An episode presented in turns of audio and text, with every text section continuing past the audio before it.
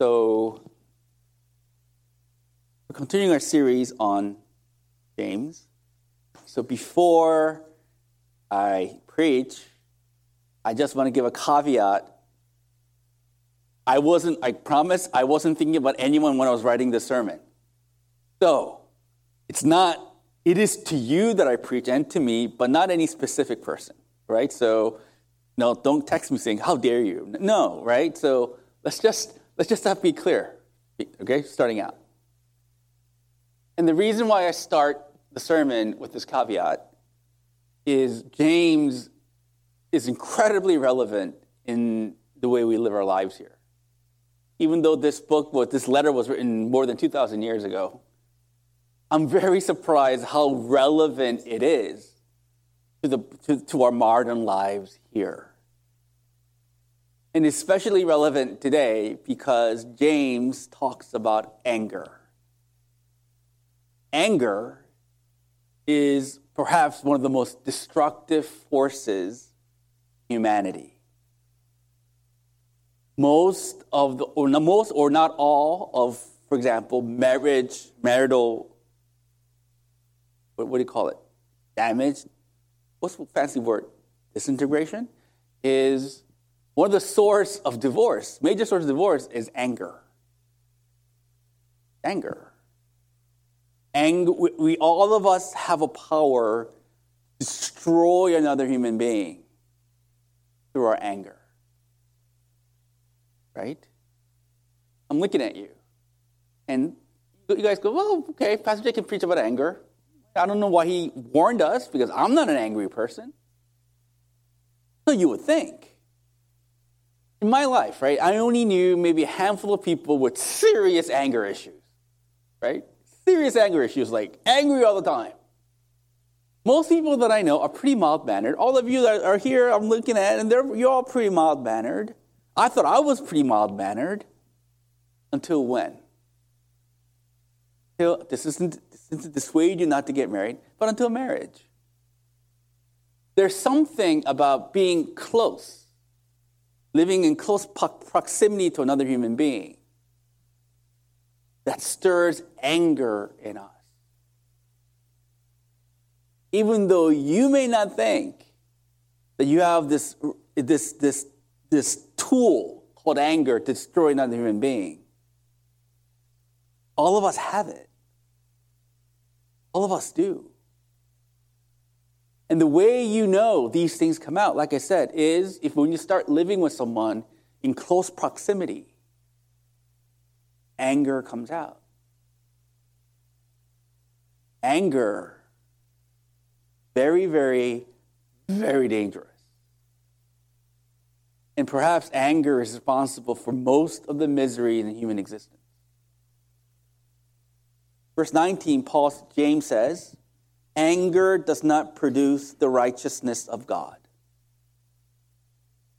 He's saying anger gets in the way of, of allowing us to live righteously. What is the definition of righteous here that James is talking about? The righteousness James talks about here, proper God designed human conduct. When we think about righteousness of God, we think about like all these oppressive rules that God wrote in the Bible. We think when we think of righteousness and holiness, we think of all these like hard, difficult rules that do this, don't do that, don't do that of the Bible. We just think about God's rule and how we don't want to obey these things. The righteousness of God is more than that. The righteousness of God, the righteousness in which God wants us to live, once again, I say this all the time, once again, is quite frankly to live as a sane human being. To live righteously means to live as a sane human being. To be clear thinking. To value another human being. To respect another human being. To not hurt another human being. To not use another human being. Right? Respecting and valuing another human being. That's what the righteousness of God is. ¿Ya comprende? Look, listen, look at the Ten Commandments. Right? Commandments 1 through 4 is about our, our love for God. Commandment 5 through 10 is about our love for each other. If you look at our God's command of how we love each other, it's a beautiful thing. Obey your parents. Don't kill people physically or spiritually. Don't lie to them. Don't lust after them, meaning don't try to use them for your, for your own pleasure. Respect their properties, respect their boundaries, right? It is, that's sane living right there, isn't it? Not harboring hate, not harboring lust, respecting each other's privacy, respecting each other's humanity. That's the righteousness that God desires. We can all get behind that, can't we? Right? It's nice, sane living, clear thinking, nice, sane living. James is saying anger gets in the way of that. When you're angry, maybe it's just me, maybe I have anger issues, but if you, if you are angry, the thing that comes out of our mouths when we're angry, when you like sleep and get up next day, and when you, when you revisit what you said, most of the time, you think you are, you realize you are out of your mind when you are saying these things in anger. Is it just me? Certainly, some of you all know what I'm talking about. When you're angry, when we're angry, it seems like we're out of our minds. We're temporarily insane when we're angry. Right? Our anger in our anger, we don't value someone's humanity. We take a sledgehammer and we destroy their humanity. This is what I learned from, like, you know, CrossFit, right? The sledgehammer exercise, that's what I do with sledgehammer. You take a sledgehammer, you beat a tire, right? And so you have to, like, beat the tire. We beat the humanity with our anger sledgehammers when we're angry. We're insane. We, we, we, abuse each other's humanity. We just, we just blow up our families and our close relationships in our anger. Therefore, James warns against anger. How should we deal with anger? Verse, no, verse 19. Where's verse 19? What am I doing? Oh. How do you deal with anger? Be quick to hear, slow to speak, slow to anger. That's how you deal with anger. How do you deal with anger, James says? Number one, be quick to listen. It doesn't mean listen quickly. It means, okay, just listen go. No, that, that's not what it means. It's, it means, quick to listen means always willing to listen first. Listening first doesn't mean I listen to you and then I speak. No, always strive to deeply, truly listen to another person. Try to figure out their perspective, their point of view, why they're feeling that way, why they're saying that way. You need to have a deep ability to deeply emphasize and deeply probe and be deeply patient with someone who's hurting you is the ability, it's the call to go deep. When someone's making you mad, ask questions, take it, try to figure it out. That's the call. Listen. Look, one of the pastors that I admired the most, this guy named, was this gentleman named Dr. Martyn Lloyd-Jones. He's perhaps one of the most famous preachers of the 20th century. Very prominent figure in the Church of England, very well respected. So his, he had a grandson, and one of his grandson was into was trying was about to be persuaded to join a cult. Right? So this, this incredibly famous preacher, faithful man of God, word of, like preacher of the word of God, whose grandson wants to, like, was trying to, was about to be persuaded to join a cult. So what did Dr. Lloyd-Jones do? Took his grand, if it's, if a Korean Dr. Lloyd-Jones, he would get a, he would just hit him, right? Uh, how dare you dishonor our family and just shame him? Because Koreans are big in shaming, right? But, but Dr. Lloyd-Jones did American style. You know what he did? Rather than like yelling at his grandson, he asked his son grandson to bring him the copy of the book that he's reading, you know, the cult book that he's reading.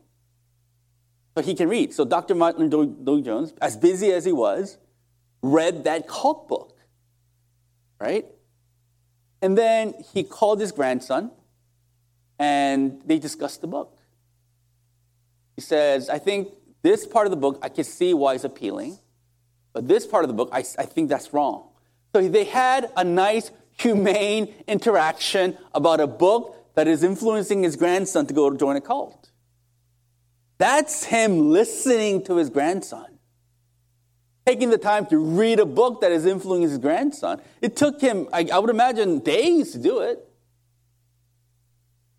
He wasn't reactive, he was listening. I know it's hard when our spouses, for example, cuss us. They, they, they, they do the, they make the first cut. And our natural reaction to cut back. Empire strikes back, John Stark. Right? But that's not the call. The call is quick to listen, deeply empathize, and try to understand. Try to understand. Quick, quick to listen, slow to speak. Slow to speak means restrain from responding with shallow understanding. Someone hurt us. We want to respond. We want to respond not, we want to respond either A, just immediately, or we want to respond based on the, our shallow understanding of what that person is going through. You know, you know what I mean? When we respond in anger, we respond because we, number one, we either don't know that other person's point of view, or number two, we have a very shallow understanding of that person's point of view. You know what I'm talking about? We're all prideful, and we, we, we think we can diagnose the other person like pretty quickly, in our opinion. That person is saying this because that person is this way. Therefore, you make a quick diagnosis, and after you making a quick diagnosis, you lash out. You either lash out immediately or you make a quick, shallow diagnosis and then you lash out. James says, don't do that. Slow to speak means don't react harsh, don't react fast and furious. Oh, that movie's coming out, right? Don't act, don't be like Din Diesel. Din Diesel? Din Van Diesel? Vin Diesel? Don't be like Vin Diesel. Don't live a quarter mile at a time. You know what I mean? Don't do it. Don't just respond or just to respond with a shallow understanding of things. When you respond, when you speak, deeply consider things. The warning against basing your opinions on shallow understanding of things. A couple of weeks ago, I was talking about, you know, I think one of the guys that I really like is Jordan Peterson. And I really like Jordan Peterson, right? So I'm, I'm, i was talking to a guy, we were talking about Jordan Peterson, and that guy was like, oh, Jordan Peterson's a racist. He's a crazy man. I go, am I listening to a racist and a crazy man? I think he made that determination about Jordan Peterson, not because he actually read Jordan Peterson stuff, but he's basing it on other people's opinion of Jordan Peterson. Maybe it's true. Maybe Jordan Peterson is a racist. I don't know. I don't think he is. But that guy made a, made a very like quick judgment of who Jordan Peterson was based on things that he heard and not really understanding what Peterson is writing. And that's what we do. We respond with shallow understanding. We trust in our shallow diagnosis of things and other people. That's why we, that's why we speak so hastily. James saying, don't do that. And number three, what is it? Slow to anger. I think this he's warning against the potential danger that anger will cause. He's saying be conscious of the danger that anger will danger that anger potential damage that anger will cause. For example, James James in verse 20 calls anger what is it? He says anger. Da, da, da, in verse 21, he says anger is filthiness and rampant wickedness. Anger is described as filthy. Filthy means toxic. He's saying anger is your toxic nuclear weapon. Your anger, my anger, is a toxic waste. If you unleash your toxic waste on the people around you, it's going to destroy them and melt them. Thinking about, man, Sean's here. I think about Indiana Jones. Remember Indiana Raiders of the Lost Ark? Remember Raiders of the Lost Ark? The Nazi who opened the who opened the Ark of the Covenant. What happened to the Nazi? They all melted. He's saying similar thing. He's saying anger is a toxic waste that can melt and destroy your relationships. So slow to anger means treat your anger very carefully. Your anger is a biohazard. And he's saying, watch out. It's quick, quick to listen, slow to speak, slow to anger. Marry people, quick to listen, slow to speak, slow to anger. You know what I mean? You three sophomore boys in college, quick to listen, slow to speak, slow to anger. That has to be one of the cornerstones of your, of your relationship with other people. This is a pretty good sermon so far. But, not a but, but if you look at these two verses, 19 and 20, in the larger context of the chapter, yes, it's true that James is giving advice on not to be angry and be very wise about being angry. That's true. But if you look at these two verses in the larger context of the chapter, I think James is not so much referring to the anger between human relationships, but he, I think he's more mentioning about our response to the Word of God. James is saying, we're going to go into a little bit more detail. James is saying, when you hear the Word of God, be, be quick to listen, slow to speak, and slow to anger. That's what he's saying. Because the verses right after, verses 20, verses 22, he's saying, be doers of the word, right? Verse 23, if anyone is a hearer of the word, those two verses come right after the verses that we just read. And verse 18, right, the verse right before the verses that we read, James is talking about how all of us were born again through the word of truth. So the anger verses are contained within the context of the word. You see that? Please say that you see that. So I think what James is referring to when he's talking about anger is not so much and what I just said about anger between human beings, that's still valid. But I think the, the greater focus is on our response to when we hear God's word. When you hear God's word, number one, be quick to listen. Understand this. God, like I said in the call of worship, God speaks. We're able to listen to God because He speaks to us. He really does. He speaks to us through His Word.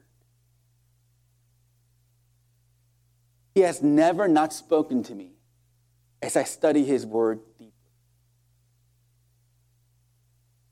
As my mind is filled with the understanding of who God is, as, and that leads to the fuller understanding of who I am, there is this audio, not audio, there is this sense that he's speaking to me daily. Y'all, God speaks. We're in Virginia. Y'all, God speaks. I was like talking to one of the one of our college students, and um, I'm not going to tell his name or the school that he goes to, um, but you know he's part of a like a very like a like a campus ministry. He's very charismatic You know what charismatic campus ministry is? It's like Holy Spirit, Holy Spirit speaks to me type of thing, right? And I said, hey, how you doing? Right? He said, I'm fine. How's your fellowship? And he says, it's fine. And, I'm, I'm, uh, and I said, is your college hearing the voice of the Lord? Is it? You know how it can be. Are they hearing the voice of God? And, and he says, No, most of, most of the people in my fellowship are just waiting for God to do something in them so that, you know, they can respond. What he's saying is most of the people in the charismatic fellowship, they're just like waiting for God to do something like magical, not magical, supernatural in their lives, right? Can, so that they're waiting for this God experience, right? Every fellowship, every Friday night fellowship they go to, every Sunday like worship they go, they come with, with an expectation of a God event. They think if God, if I experience some sort of God event, then I will change. And I said to that young man, I said, Young man, tell, the, tell your friends that Christianity, the religion of truth. God speaks to us through his truth. Oh, what a great pastor. He does. God speaks, not only through events. God speaks not even primarily through the events of your life. God speaks every day, daily, through His Word. He really does, y'all. It is when you listen, He becomes real to you. For those of you who haven't had a God experience, I recommend for the next 30 days, open up John, the book of John, the Gospel of John for 30 minutes a day before you read, study the book of John, ask, Lord, I don't know whether I know you, but please reveal yourself to me and start studying John. 30 days. You will start to hear his voice. When God speaks to you, James says, be quick to listen. Don't wait for supernatural God events to change you. As a man who've gone through many different God events in his life, and I'm appreciative of all those events, it is not through those events that he spoke to me. Oh, the stories I can tell you. But it's through the word. You know what I mean? He speaks, y'all speaks. Listen. Listen daily. Quick to listen when God speaks to you.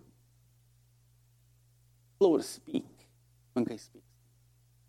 Once again, slow to speak means warning against shallow, warning against acting based on shallow understanding of God. Think the number one problem in Christianity is people operate with a shallow understanding of God. I listen to a lot of debates with atheists, and atheists mock Christianity because they have a shallow understanding of God. Atheists believe we believe in a beard headed guy in the sky telling us what to do. That's what atheists believe Christian, Christians believe about God. We believe a bearded man in the sky telling us what to do. They think that's foolish. They have a shallow caricature of God. But I'm afraid many Christians that I know are operating on a shallow, just as a shallow understanding of God, just like the unbeliever. Our understanding of God didn't go beyond our Sunday school. We've done a lot of things for God since Sunday school, right? But our understanding of Him remains very shallow. Be slow to speak it doesn't mean don't pray. Slow to speak means be weary of the shallowness of your understanding of God. Don't act, you know, don't act based on your shallowness understanding of God. Look, parable of the parable of the, the seeds. You know the parable of seeds, right? There's a farmer who spread the seed in the rocky soil, the thorny soil, by the road, right? The seed symbolizes the word of God, right? And the farmer symbolizes God, right? He spreads his word all over existence. There are some people, Jesus says, who will listen to the word and who will accept it joyfully. yes, Jesus loves me. But when the persecution comes because of the word, or if there are other concerns about the world, such as like 401k plans and other concerns of the world, when these concerns come, the word of God doesn't bear fruit in their lives because the, the, the word fell on shallow ground. If your word fell on the shallow ground of your mind, and if, it le- if, if it's always on the shallow surfaces, it will never produce life in us. Be weary of your shallow understanding of God. For us, for us, for those of us who are in ministry in various sorts, I love you. Bless God, bless you for serving the church. Right? God bless you for signing up for the foster care ministry that we're going to do. God bless you for the full praise band. God bless you for the for the you know for fellowship ministry. God bless you for the coffee ministry. God bless you. Right? God bless you. God bless me for the preaching ministry that I'm doing. God bless me too. But what we are who are in ministry must be aware of is I have it too, right? The temptation to substitute doing ministry for listening to God. Right? For those of us in ministry, we think, oh, because I'm doing this for God, that I don't really need to listen to Him. That's very dangerous. Look, remember Mary and Martha? Jesus came to Mary, Mary and Martha's house, right? all these people in the town gathered together, gathered in Mary and Martha's house, right? Trying to listen to Jesus, right? Martha, the good sister, was trying to like busy serving the guests, right? But Mary, she was just under Jesus' feet listening to Jesus. And Martha was complaining to Jesus, hey, Jesus, tell Mary to help out a little, right? She's not a guest, right? She's a little sister. Help, help her to tell her to help out. And what did Jesus say? Martha, Martha, Mary has chosen to what is better. Better than serving is listening. And I'm not saying, Pastor Jay, I'm going to quit ministry because I want to listen to God. It's not one or the other, y'all. Right? Let's not be just so simplistic. Right? It's not one or the other. you better not come talk to me and say, Yeah, I'm going to quit ministry so I can listen to God more. You, you can listen to God and do the same time. You can chew gum and walk at the same time, right? But if you had to choose between doing things and not listening, and listening and not doing things, you got to listen. Yo, don't look at me that way, man. You know what I mean? You need to listen. Try to escape your shallow understanding of Christ. And Paul says, when the word of God is spoken to you, be slow to anger. What is he talking about, slow to anger? When you listen to the word of God, try not to get angry. Try not to get offended. And y'all, what I'm telling you, when you open up the word of God, it's going to offend you. That's the cornerstone of my ministry when you actually faithfully preach the Word of God, it's going to offend you because it's going to reveal things about you to you. One of the main reasons why God wants you to listen to Him is because God wants you to see who you are for who you really are. And when you see who you are for who you really are, you're not going to like it. Maybe all of us are expecting when we open up the Bible, right? Like, the Bible will always tell us that God loves us. Maybe we're, we're, we're like, we're treating God like the, one of the Build-A-Bear bears. You know, you know the Build-A-Bear bears? If you, if you press the heart, it says what? I love you. Maybe we're considering treating the Bible as a Build-A-Bear bear, right? We just open up the word and we think God's going to tell me, tell me he loves me. He's going to do a little bit more than that. He's going to reveal the inner realities of your life. It ain't pleasant sometimes. Prime example. Look, remember Peter, who, denied, who said, who said, "I will never deny you, Jesus." But when people ask him, hey, do you know Jesus? He says, nope, three times. He thought he wouldn't betray, but he did. And when he, when he meets the resurrected Jesus, what is the first thing that Jesus said to a guy who felt so guilty about betraying him? What did, what did Jesus say? Peter, do you love me? Oh! Peter, do you love me? To a guy who felt so guilty about betraying him. That's kind of, kind of cold, right? That's not PC. That's not very accepting. Love me. The one who betrayed me, do you love me? Jesus said, ask Peter that question. How many times? Three. How many times did Jesus did Peter deny Jesus? Three. Jesus asked Peter that question not only to hurt him, but also to restore him. Through those questions, Peter got hurt, but Peter also got restored.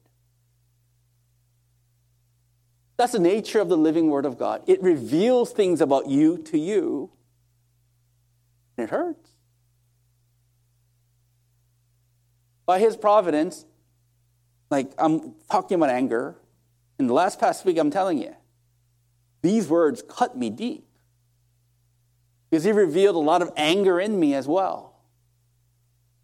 And not only it revealed anger in me, but it also revealed that I have I don't know how not to be angry.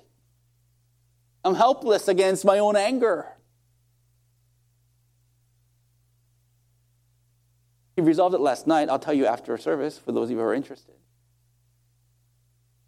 But for a week, God revealed, You're going to preach about anger, son? This is your anger. Go,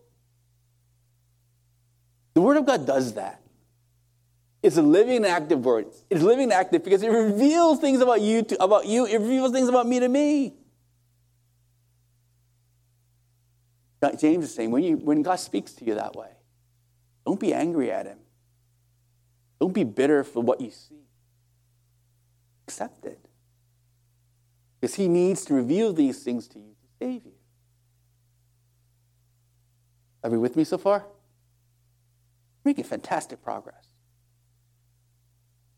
Not only that, but verse 21 when the word of God is preached, put away all filthiness and rampant wickedness and receive the word with meekness.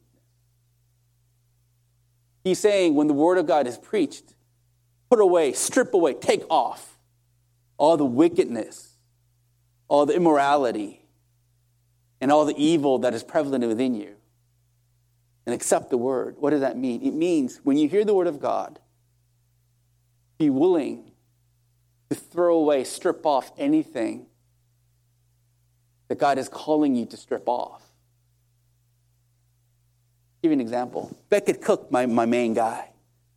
Now, for those of you who don't know, Becket Cook was a set designer in Hollywood, um, lived a gay lifestyle for like 20, 30 years, right? visited a church one Sunday. That one church event changed his life. Right? That's, that's his story, basically. And this is what he said. He says, when he heard the voice of God, through the sermon that Sunday, he's, he heard God saying, I'm real. Jesus is my son. I invite you to my kingdom. Those are the things that Becket Cook said. He heard it loudly, it broke him. And after Becket Cook heard God's voice saying that to him, this guy who was living a homosexual lifestyle for 30 years says what? He said, Have this sexuality, have it all, I don't care. He says, the moment he heard that voice, he says, I don't care, just take it. It's weird because this guy was living in a culture, especially his culture, that said it was nothing wrong to be gay. Right? And yet, when, when he heard the voice of God, he says, Take it. I don't care. Becket Cook was willing. Maybe this is a sermon that gets, that's going to get me fired. He was willing to just say, God, take it. He's willing to give it up. If Becket Cook said, when he heard the voice of God, when Becket Cook said, if he said, God, uh, no, yeah, I hear your voice, God, thank you for the invite, but I don't know whether I could give this gay thing up. No, God, oh, I don't know. Thank you for the invite, but let me think, let me pray about it. Right? Let me think about it and just, I'll get back to you about giving this thing up. He did that. I don't know whether Becca will be saved. The dangerous thought, dangerous thing about God accepting you for who you are, the dangerous thing is we think that we can still live with our sin and still be saved. James is saying that's not true. When you hear the voice of God, you got to be willing to say, Take it. Take this. Has that happened to you? Is he, if he's speaking to you,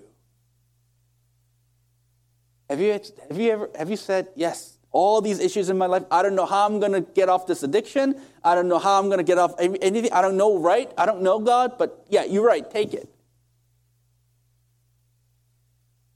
Have you, have you, are, have you done it? Are you doing it? That's what James is saying. When you hear the word of God, be willing to strip off all moral filth and wickedness. When you hear God's, God's word, verse 22, be doers of the word and not just be hearers. Deceive yourself. When you hear the voice of God, not only are you willing to strip away moral filthiness, but you need to be willing to do and not to just mere listen. Be the doer of the word and not, listen, not merely hear. I think there are so many people who are deceiving themselves of thinking what they're actually not. So many people believe that they belong to God because they just because by the virtue of just being able to hear. Maybe some, there's so many Christians out in the world who think they're Christians because every Sunday they listen. James is saying listening is not the evidence of your transformation. Listening is not the evidence of your salvation. Listening won't do. The evidence of the fact that whether you belong to him or not is not only do you listen, but do you do?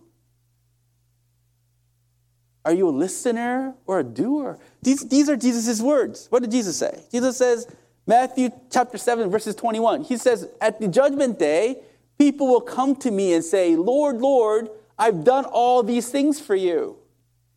I've preached for you. I've healed for you. I've driven out demons for you. Basically, I've done ministry for you, God. And Jesus says, I have no idea who you are. Why? Because, he, because you guys are evildoers. You guys didn't obey me. Jesus is making it clear the evidence of the fact that whether he knows us or not is not ministry per se. It's not even listening to him per se but doing the things he has commanded us to do. Another one, um, John chapter 14, verse 15. If you love me, you will do what I command. How do we know we love Jesus? If we do what he commands. Jesus says, Jesus didn't say, if you love me, you will listen to my commands. If you love me, you will agree with my commands. If you love me, that you will think my commands are a good idea. He's not saying that. You love me. The evidence of your love for me. You do these things. Question this morning Are you a doer of his word? Or are you a mere listener? In the Bible, there are people who were listeners, but who never did. A couple of examples. Remember King Herod? There were a lot of King Herods, but this particular King Herod, he imprisoned John the Baptist because John the Baptist was condemning Herod, Herod, for his immoral lifestyle. right? I think Herod was like having a relation with his brother's wife or something, right? So Herod was living an immoral lifestyle. John was preaching against it, so Herod put him in jail. But while John was in jail, Herod visited him, and John spoke truth to him. And Herod recognized that John was a prophet of God. So Herod liked what John was saying. He was agreeing with what John was saying. But when his wife says, like when, when his wife tricked him to, t- to chop off John's head, Harold did it. Just because Herod, Herod, King Herod agreed with John, thought what John was saying was true. But when temptation came, when his wife said, I want John the Baptist's head, Harold gave it to her. Another example is Governor Felix. He imprisoned, like Paul was in jail for a couple of years in, in, in Rome. The governor, Roman governor of Israel at the time was Felix. He would bring Paul over, and Paul would preach to Felix. And Felix really liked what Paul had to say about Jesus. For two years, he had a one on one discipleship, like a tutoring session about Christianity with Paul, for crying out loud. Imagine having a one to one Christian like tutoring class with Paul. Felix really liked what Paul had to say. But there's no evidence that Felix was converted.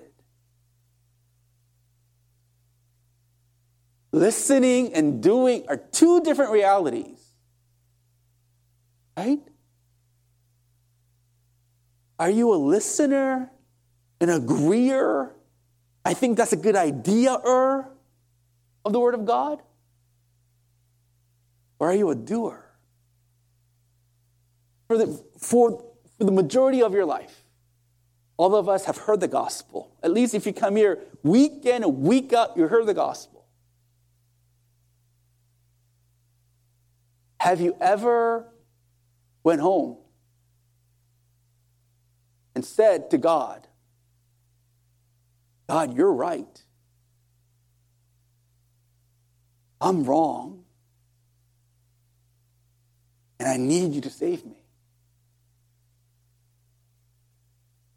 And I trust Christ. I don't know what that means yet, but I trust Christ. Have you made that confession? Have you made that confession? You're right. I'm wrong. I need Christ. Help me to believe him, but Lord, help me to believe him. Have you made the confession? Or have you listened to him?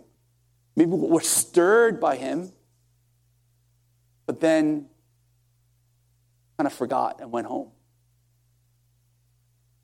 James in verse 23 is, is comparing this person as a person who looks himself at the mirror, right? Sees all these blemishes, all these markings on their face. They look at themselves in the mirror, see all these like spots on their faces that you could wash away with water. Look at all the marks, and they go, "Ooh, disgusting! I gotta clean. I gotta clean myself." Then when they turn away, they forget, they forget what is on their faces. You get the point? The Word of God reveals yourself like a mirror. It reveals what we are. It does. The Word of God does that. But if you don't act, if you don't confess, if you don't cry out to God to save you, it's like you're looking and then if you're not confessing, you you turn away and you forget what you look like. My friends, question Have you re- confessed to God? Did you, have you ever said, Lord, you're right. I need you. I need to be saved. And thank God for Jesus saving me. Have you ever made that confession before the Lord? Or has it stopped? just by being stirred. Being stirred doesn't make us Christian. Acting upon the stirring does. You understand? Be doers of God's word, not be mere listener. Verse 25. But the one who looks into the perfect law, the law of liberty, and perseveres, being no hearer who forgets, but a doer who acts, he will be blessed in his doing. The definition of blessed in verse 25 is to be happy. And the blessing, verse 25, is not the same happiness that we experience when we gain things in the world. Yesterday, I went to a French restaurant. I had duck liver. It was fantastic. Made me truly happy. Truly happy. Duck liver truly makes me happy. Like, like pig intestines. Truly makes me happy. You can have your steaks, man. I want my duck liver and, and, and, and, and beef intestines, right? That's not the same happiness that James is talking about. The word blessed here means happiness when knowing that God is real, that He's working in your life, right? That God is just looking after you and that God loves you. That's the happiness. The happiness here, the happiness when you experience the reality of God in your life. Truly. How do you experience the true happiness that comes from the reality of God? James is saying, look at the law of God. The law of God that James talks about in verse 25 is the Bible. It's not, the Old, not only the Old Testament law, but it's the Bible, the writings of the prophets and the, and the apostles. He's saying, look at the law of God that gives freedom If you, if you open up the Word of God, there's not only these commandments, but there's revelation. The Bible, through the Holy Spirit, reveals things about God, about us, about reality, of our destiny, and especially about Jesus Christ. That's the Bible reveals things to us. When we, when we get that revelation, and then when we look at the commandments of God, we will want to obey those commandments. If you don't have godly revelation, the commandments of God is very restrictive. Ew, I don't want to do it. When God reveals himself, reveals Jesus, reveals us, reveals our eternity, when we look at those commandments in the light of these revelations, we think those revelations are a really good idea. Those commandments we think are a really good idea. When God reveals himself and us to us, when we look at God's commandments, we think those commandments are a good idea. And obeying those commandments is freedom. This very deep theological thing that I just did in, in the last 30 seconds. Where God reveals himself to us, when we look at his commandments, we think those commandments are right and we want to do it. And when you obey God's commandment, you'll find freedom. If you don't have God's revelation, if you don't read the Bible, if God doesn't reveal himself to you, if you don't live in accordance to his commandments, then it means that you're a slave to your desires, to other people's ideas, to the lies of the world, to lies in your head. You'll be enslaved to those things. But the revelation of God in Scripture frees you. And I'm telling you, when God reveals himself, when you actually want to do these things, you feel God's presence in your life. God tells me, What are you going to do about this anger? I said, I want to be angry. God says, Okay. And, then, and so I was angry, and it kind of ruined me. Next morning, God says, What are you going to do about this anger? I said, I still want to be angry. Okay. So I was still angry. It will still ruin me. And then yesterday, he says, What are you going to do about this anger? And I go, Yes, I will obey. Freedom! I feel his presence. Not because I'm a great guy, but God, by His grace, revealed Himself to me through His Word. His revelation in His Word makes His presence real. That should be our experience, our walk every single day. You can feel the presence of God every single day. If you open up the law that gives perfect freedom, and ask God to reveal Himself to you and, and your willingness to obey His commands. When you do that, He will be palpably real to you. Not you be enslaved to the lies and the nonsense of the world, to the lies and the nonsense in your head, the lies and nonsense that your desire will lead you to. Man, I spoke a lot today. Are you listening? God's, God, God wants to speak to you today. Ask Him to speak to you. Listen to Him. Have a deep understanding with Him. Ask God, give me the willingness to obey you. He will do it. Let's pray.